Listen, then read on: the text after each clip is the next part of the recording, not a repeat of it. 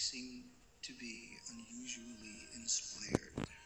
When I was younger, I was completely unaware of this and just thought, hmm, that's better than I usually do. Uh, you know, that, that's what I thought when I wrote Bridge Over Troubled Water. Really completely unaware of, you know, what a gift it is to get something that you can't explain happen kind of effortlessly and almost pass through you as if you were just a conduit.